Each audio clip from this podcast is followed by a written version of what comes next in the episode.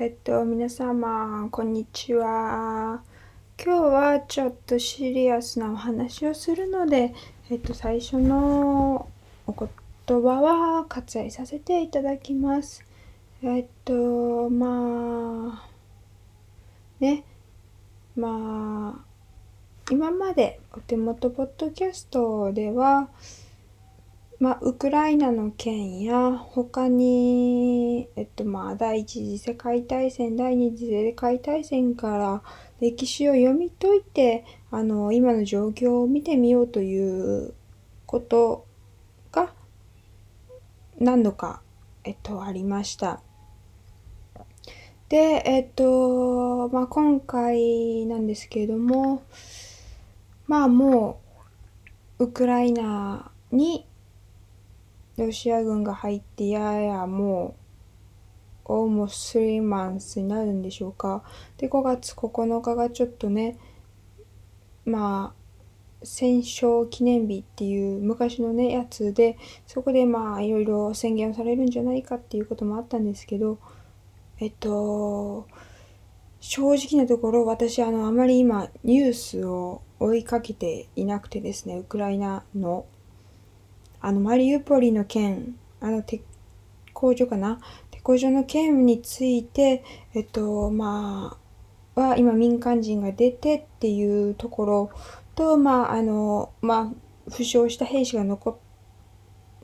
らされている状況くらいまでの小さな知識しかなく、まあ、ここで今その状況をお伝えするというよりかは、えっと、まあ、あの、知ってる方は知ってると思うんですけど、えっと、今回ウクライナの2月24日のロシアによるウクライナのウクライナへの軍事侵攻が始まったということで、えっと、自分自身何ができるかしっかり考えまして、で、私、趣味でニットをやっていまして、で、本当は、あの、ニットをを人に売ったりするのはもうちょっと自分的に木が熟してからというかもうちょっとスキルがあってからっていうのが自分の中ですごいベストだったんですけども、まあ、こういうことがあったので今回ウクライナに対するあの人道的支援を集めるために、えっと、帽子を売ってそれの材料費を引いたものを全額ウクライナへ、えっと、募金しようというプロジェクトを一人、えっと、立ち上げました。で、オンラインショップも立ち上げました。まあ、ここで言うのは、あの、そのオンラインショップを立ち上げたという宣言、宣伝ではなく、なぜ立ち上げたのかということについて喋りたいなと思い、今回、お手元ポッドキャストをやっています。えっと、そうですね。まあ2月24日で25、6ぐらいから自分もそのニュースを知って調べ始めたぐらいのものでして、でそこからいろいろウクライナの歴史、今までの歴代大統領、そして、えっと、まあ、歴代大統領の中で中に親ロシア派の方もいらっしゃり、まあ、えっと、一人の方は逃亡されたということもありましたし、で、えっと、クリミア併合っていう、えっと、2014年ですね、っていうこともありまして、まあ、ウクライナとロシアのこの、ちょっとギスギスしたというか、まあ、ちょっとすれ違いみたいなのは、約2014年ですから8年前から始まっていたということなんですけども、まあ私無知でございましたので、全くそれを知ることもなく、関心することもなく、で、ロシアとシリアの問題については何も知らず、今も何もわかりません。正直すみません。なんだけど、まあ、そういうね、えっと、まあ、第一次、第二次世界大戦、そっからの冷戦から西側、東側っていうふうに、こう、ロシア側とヨーロッパ、US っていう感じで分かれてしまったっていう、この状況が今作り出されていて、で、それに対して、まあ、NATO ができて、で、NATO は、えっと、ドイツを抑え、えっと、ロシアを、まあ、はぶるって言ったらあれですけど、まあ、ドイツを抑え、アメリカをヨーロッパに食い込、食い込ませ仲間にしロシアを、えっとまあ、遠ざけるっていう形で、まあどうえっと、軍事共鳴というか、えっと、そうですね軍事共鳴っていう軍事共鳴っていうのかな、まあ、軍事に対してみんなでやっていこうっていうそういう同盟というかそういう組織でありました。で、えっと、まあ、今回の話を聞いて、そこまでいろいろ調べ、えっと、ネットフリックスシリーズの、ウィンター・オブ、すいません、ちょっとなんだっけ、ウィンター・オブ、まあ、そのクリミア併合の時に、クリミア併合じゃない、すいません、えっと、まあ、その逃亡した大統領の、がいた時にちょっと、まあ、いろいろありまして、ちょっとここだけ見ましょうか。ウクライ2013年にウクライナ政府が協定凍結反対デモの強制排除に乗り出したことを発端に平和な国民デモが流血の革命と急転するとネットフリックスにはございますが、まあ、そういうことですごい大きなデモが起きて、まあ、100万人、えっと、あの行進とかあの民間人が行進したり、えっとまあ、その戦戦戦前に立たれた方でお亡くなりになられた方もいらっしゃるっていうそういうドキュメンタリーで結構あのまあなんて言うんだろう結構心にぐざっと刺さるようなえっとまあドキュメンタリーでした。でかつそのなんだろう他の友達が送ってくれた、えっと、YouTube チャンネルでは、まあ、淡々とそのウクライナの方々が喋ってくださってるんですけども、それの話の時に結構、まあ、ここではちょっとお話はできないんですけれども、まあ、ロシア兵による、まあ、民間人かつ、あと子供たちへの、まあ、暴力や、まあ、暴行がちょっと凄まじいことも知りました。でもそれをする前、まあ4月10まあアイディアは3月下旬ぐらいからあったんですけど、まあ4月10日ぐらいからやり始めて、で、まあ形にして、で、まあ今、募金が集まり、まああと3つ売れたら、とりあえずこのプロジェクトは一度という感じ、一度終了という感じにはなるんですけれども、とりあえずその3つを売ることを今一生懸命頑張っています。で、なんでこれをやろうかなって思ったのは、まあなんか自分がこの、まあ今今年、まあ、手元ポッドキャストで言いまくってた、まあ、こういう世界情勢にもしっかり目を向けていこう。なぜなら、これからの未来を生きるのは自分だからっていうことですね。まあ、選挙もろくに行ったことなかった自分が、しっかり自分の地区の選挙でどうやって自分の町が変わっていくのかっていうこととかやっぱそこからその総理大臣とかが決まっていきますので私たちは決めることはできませんけどその地区町村のえっとえっと何て言うんですかね。で決まったまあ議員の方々が、まあ、総理大臣を決める権利のある方々に、まあ、なりうる売りますのでなんか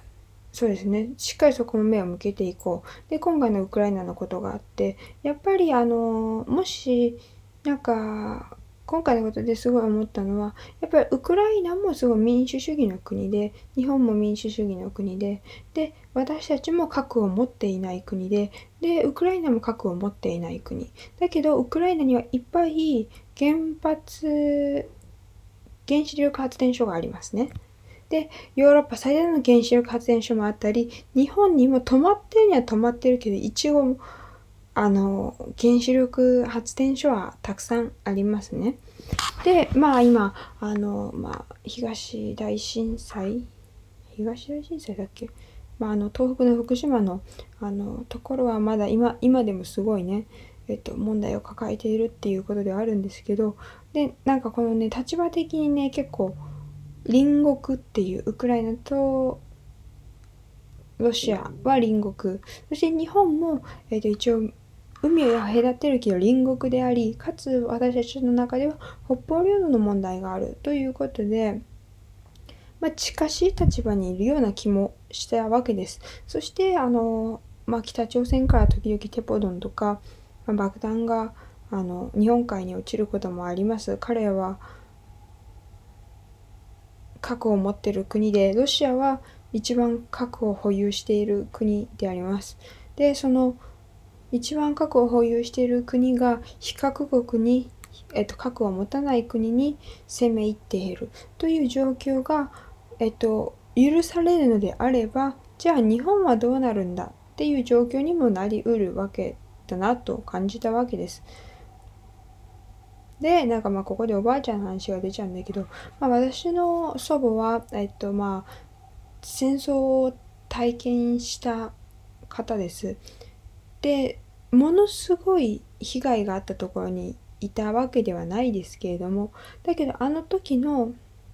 まあ、苦しさだったり、まあその祖母のお兄様が、あの、まあ戦争で亡くなられたこともあり、あの、戦争被害者ではあります。でその祖母がも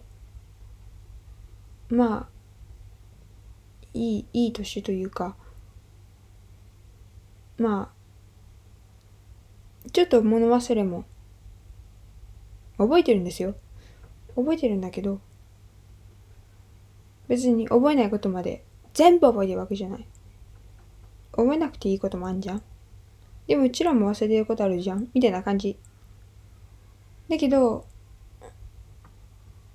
なんかこうまあね。でもそんな彼女が話してくれるんです。戦争のこと。77年前あった戦争のことをすっごい明確に話してくれるんです。あの時日本っていろんなことを多分近隣諸国にしてしまったと思います。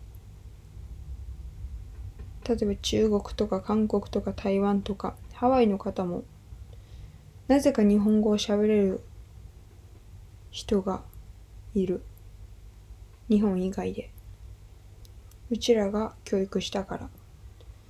それについてすごい責任があることだと思います。まあだからそのまあ私の祖父がいまだに明確に鮮明に覚えているそんくらい戦争って人の心をえぐるというか人の心にものすごい衝撃を与える出来事なんだろうなと感じています。でなんかこのことがあった時にもしこれがもっとでっかい出来事になってヨーロッパと、まあ、ロシアとかヨーロッパ US まああのなんか日本はすごい舐められてるみたいなのでまあ津軽津軽とか海のところにも結構ロシア軍の船とか飛行機が行ってるみたいなのでであのなんかえっと北方領土もまあこれちょっと確かじゃないんですけど北方領土も普通に行けるパスがあったらいけるみたいな感じパスかな？まああったんですけど条約そういうそれも全部ね経済制裁こちらがしたからロシアが全部なしにするぞっていうことでまあ安易に行くことはできなくなりました。多分向こうにご家族がいらっしゃる方もいらっしゃるんだろうけどそれもできなくなりました。でそれを考えた時にねこの戦争がでっかくなってしまったんならって思ったんですよね。ただ寝る時ね考えたの。今ここに爆弾落ちてきたらどこに逃げたらいいんだろうって。何も分かんなかったの。寝る前に想像してでそしてなんかその避難所マップみたいなのちょっと見たけど頼れそうなとこはどこもなくって。日本にはシェルターもないし地下鉄しかないし1億何千万人っていうのに全く無知な私たちがいる。何を思って逃げてもらいいのかどこへ逃げたらいいのかどうやって身を守ったらいいのか全く分かんなかったんですよね。だけど今落ちてきたらって考えたらとっても怖くなってじゃあ非核国に隣国だからって責めていい暴行していい人を命奪っていいそれがもし許されのあればこれからどんどんどんどんそういうことが起こってもいい世の中になってしまうだろうと思った。だからそれをもう一回一人一人考えていかなきゃいけないというかウクライナで起こってることって全然自分のことのように考えなきゃいけないんだなって思った。多分誰かは世界のどっかの国で何かが起こってるって思ってるかもしれないけどでもやっぱ電気代が上がってきたりお野菜上がってきたりトウモロコシ生産量4位はウクライナ。それがえっと、肥料になってお肉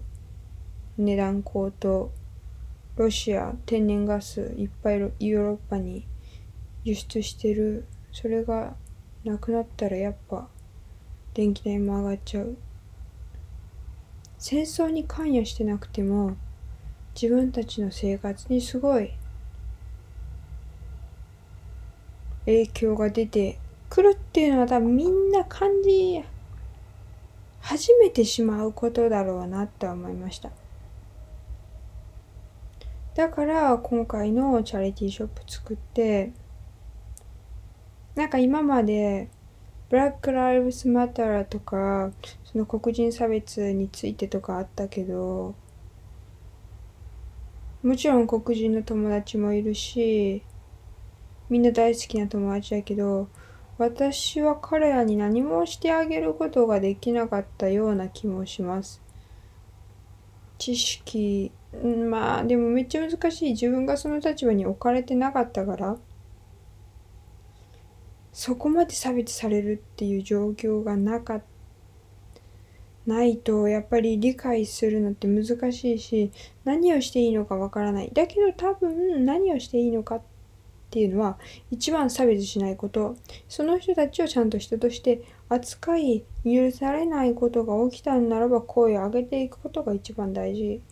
かなと思うんだけどやっぱそれをしっかり形にしてもう頑張っていけたかっていうとそうではなくて理解で止まってしまった部分が理解しようの部分で止まってしまった部分があったから、まあ、今回のことって人種とか関係なく多分全員爆弾落ちてきたら人間ってなくなってしまうものでもあるし負傷してしまうものだからみんなに共通するものだなって思いました。だから命あってこその世界なのに命あってこその自分なのに命あってこその全てなのに命なんてなくしたら頑張って働いた分もね働いた分っていうかみんなフォーカスしてるけどキャリアとかサクセスフルに自分のワークが進んでいくこととかどんだけ働いてどんだけ金持っててどんだけ綺麗でどんだけいい服着ていいんですよそんなのもそんなのもいらないんですよ。だってそんなのなくても生きていけんだもん。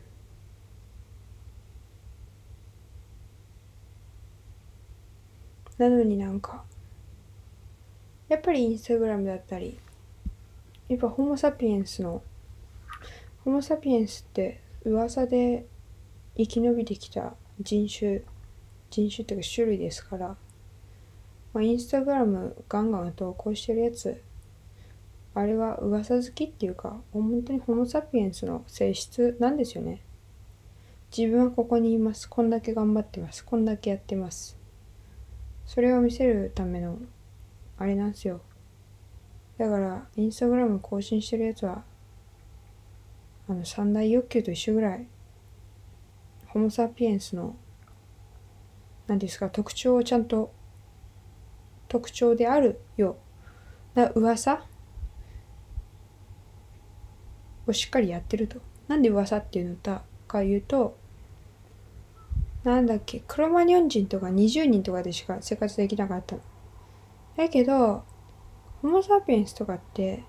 噂で、こう、大きに、大人数で、こう、移動したり、そのグループを作ったりすることができたわけ。言語とかそういうことやっぱりその中でホモ・サピエンスの中で一番えっと、まあ、死亡率が多いのは殺人なんですよ。なぜかというと、あいつは嵐いぜ、殺しちゃおうぜって誰かが言って、違うやつがあいつ殺しちゃおうぜって言ってたぜって言って、みたいな。で、殺されちゃう、みたいな。疫病とかでも何でもなくて、殺人が一番多いんですね。噂によって繁栄してきた種類ですから噂によって滅びていくのでしょうかだけどまあその SNS もバカにならなくてまあロシアはプロパガンダっていうまあフェイクニュースというか自分たちに有益な利益のある情報だけを流しているだけど今これだけえっと SNS がある中でそれは違うよというフェイクニュースを見ることができるっていうのも SNS が役に立ったところでもありますよね。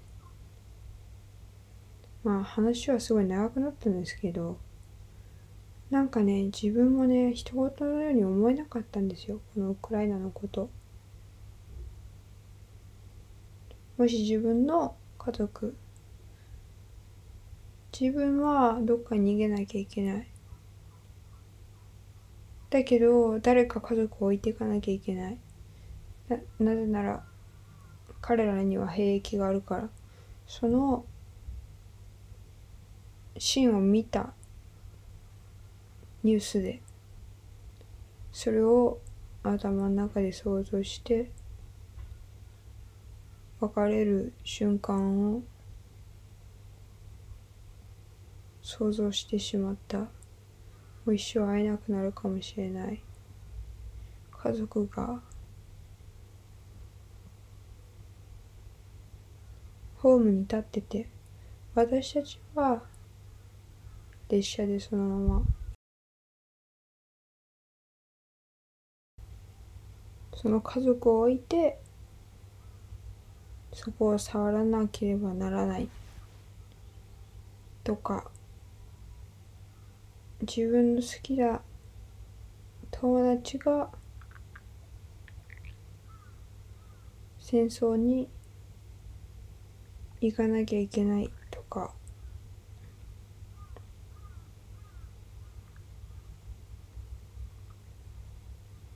自分も兵士として志願するとか。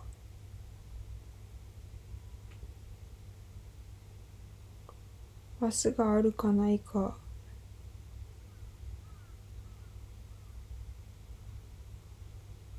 もっと普通に生きてても見えないのに。もっと見えない状況に行くなんて。っ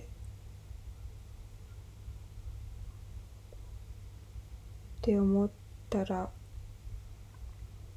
自分のことを見自分のことっていうか世界のどっかの小さな国でや誰どっかのでっかい国が何か戦ってるだけじゃない。自分もなんかしなきゃ。彼らのことも救えないし自分のことを守れない。そう思ったからです。たったね集まったこのお金で何ができるかってできることなわけほんと少ないけどやらないよりはマシなのかなと。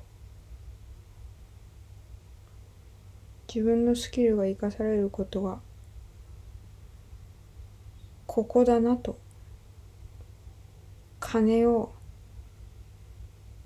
集めるためにまずやるのではなくまず人に渡せる準備をできる人になりたい。なろうと思った。偉いとか偉くないとかそんなんじゃなくてただやりたかった。ただ何かしたかった。ただどうにかしたかった。という思いです。まあ長くなってしまいましたがこれからこの活動ももっと続けてあと3個売ってそっからまたいろいろ考えていけたらなと。とりあえずねその現地の本当にローカルなところもしくは自分の友達のお母様のところに届けたいなとかって考えています。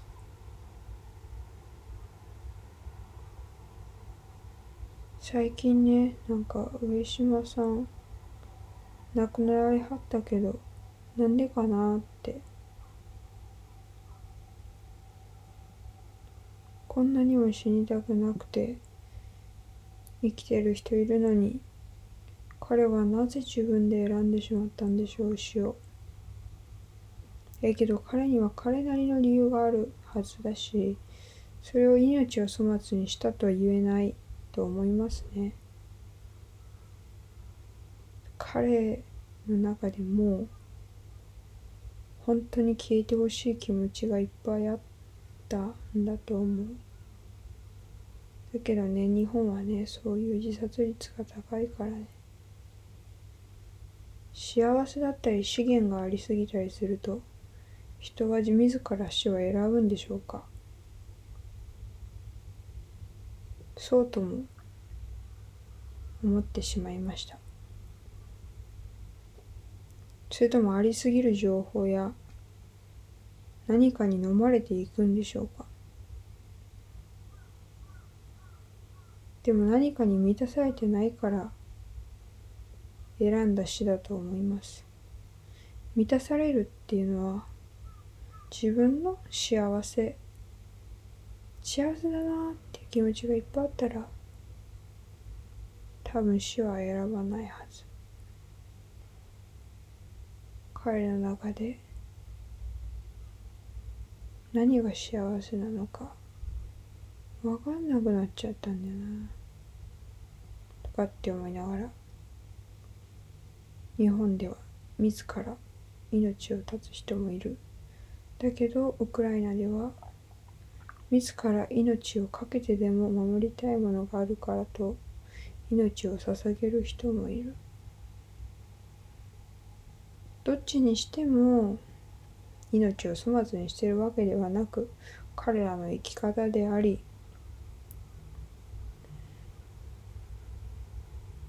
それを尊重すべきだと思います。自殺する人も悪いっていっぱい言う人もいるけど彼らには彼らの理由がある。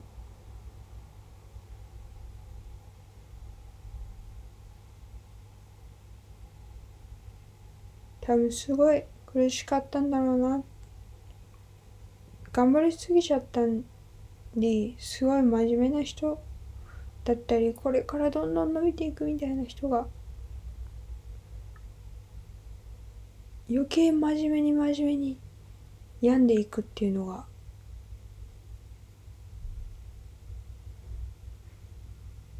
自殺かなと。だけどね前見たやつの中では誰かがレビューしたやつ見てびっくりしたのが。あれって薬？を飲んでる。薬があるからそういう病気みたいになってる。みたいな感じになってるんでしょって書いてる人がいて。あこんな変なあ頭頭おかしいこと言ってる人もいるんだ。でもしょうがない。その人も知らないんだから。だけど自分も結構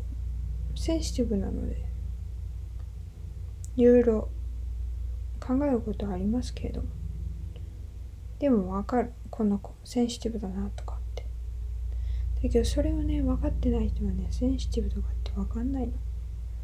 だからちょっとウクライナの話からちょっと違うとこに行っちゃったけどこの人自分にとって絶対にエネルギー吸ってくる。こいつと言っちゃ絶対ダメだって言ったら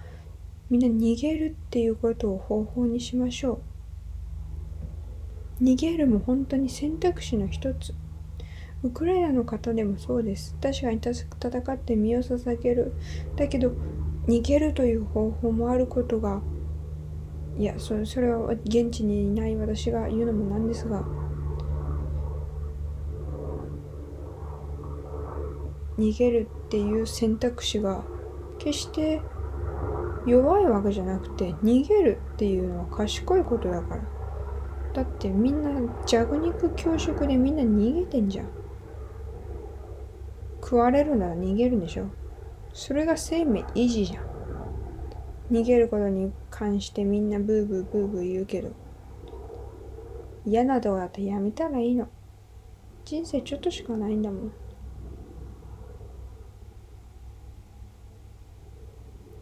ずっとずっと同じとこで働いて嫌な上司と一緒にいるなんてバカみたい。そんなんだったら自分で起業しちゃえ。そんな気持ちを私は。話全然違うけど。だけどね。だから、まあだから、まあ生きてくって大変なんですよ。多分。だけど、もう日本の人はある程度の中層中間層の人はもう持ってるよ幸せ。ベッドがあったら。ベッドがあって今日食べるご飯があったら。もし友達がいたら家族がいたらもう持ってるよ。だけど気づかなくなっちゃうんだよね人は。ウクライナの人は多分いっぱい気づいてる。家族食料寝るとこ安心できるところ。ずっと探してる彼らもだからそのために少しでもローカルなところにドネイトして少しでも彼らが安心して眠れる一日が来るように少しでも小さなサポートをできたらいいなと思います。まあ、いろんな話になってしまいましたがそういうことです。でもこれからもね全然あのガンガンやっていくんで自分はね、まあ、自分の気持ちもしっかり持ちつつ持ちつつっていうか自分も倒れちゃったらこれでダメじゃん。オンラインショップやってストレスで。自分倒れちゃったらダメじゃん。だからね自分ができる範囲でやらないと結構やった意味ないからってなっちゃうからそういうところもねしっかりあの頃合いを見ながらねやっていくのも大事かなって思います。ね、そのね、バロメーターみたいなのが目に見えたらすぐいいんだけどね。でも感情って面白いことになってるから生きるために備わったのが感情でありドーパミンであり噂でありっていうことなので我々ホモ・サピエンスは進化しすぎたのかもしれません進化しこういうインターネットとかによって対価への道へ進んでるのかもしれません。2010年からねどんどんどんどんあの脳みそ悪くなってますんでスマートフォンが出てきたぐらいから覚えることも考えることもずっと調べて調べて携帯で写真撮ってメモしてありました？そんなの。昔なかったよね。思い出は心の中によ。だからもっとホモホモ・サピエンス一動物としてしっかり足で土を踏み植物と生き風を感じて生きていかなければならない。うちらがこんなわがままな生活してるからいろんなところでいろんな動物も命を落としています。ぜひネットフリックスデイビッド・アッテンボロのシリーズ見てください。本当に悲惨なことも起きてます。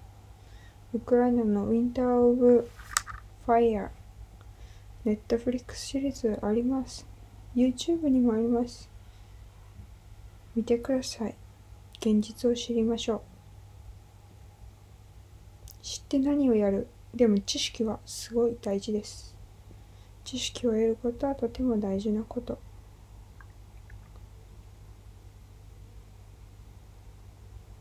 長くなりましたわ。いろんな話になっちゃったけど、生きてるものは生きてるもので頑張って生きていこうってやれることはやるだけやろう。でも、ゆっくり休みながら、自分の気持ちもしっかり、自分も大事にしながら、自分のことも愛しながら、人のことも愛していきましょう。そして世界のことも動物のことも愛していきましょう。風のことも土のことも全部愛していきましょう。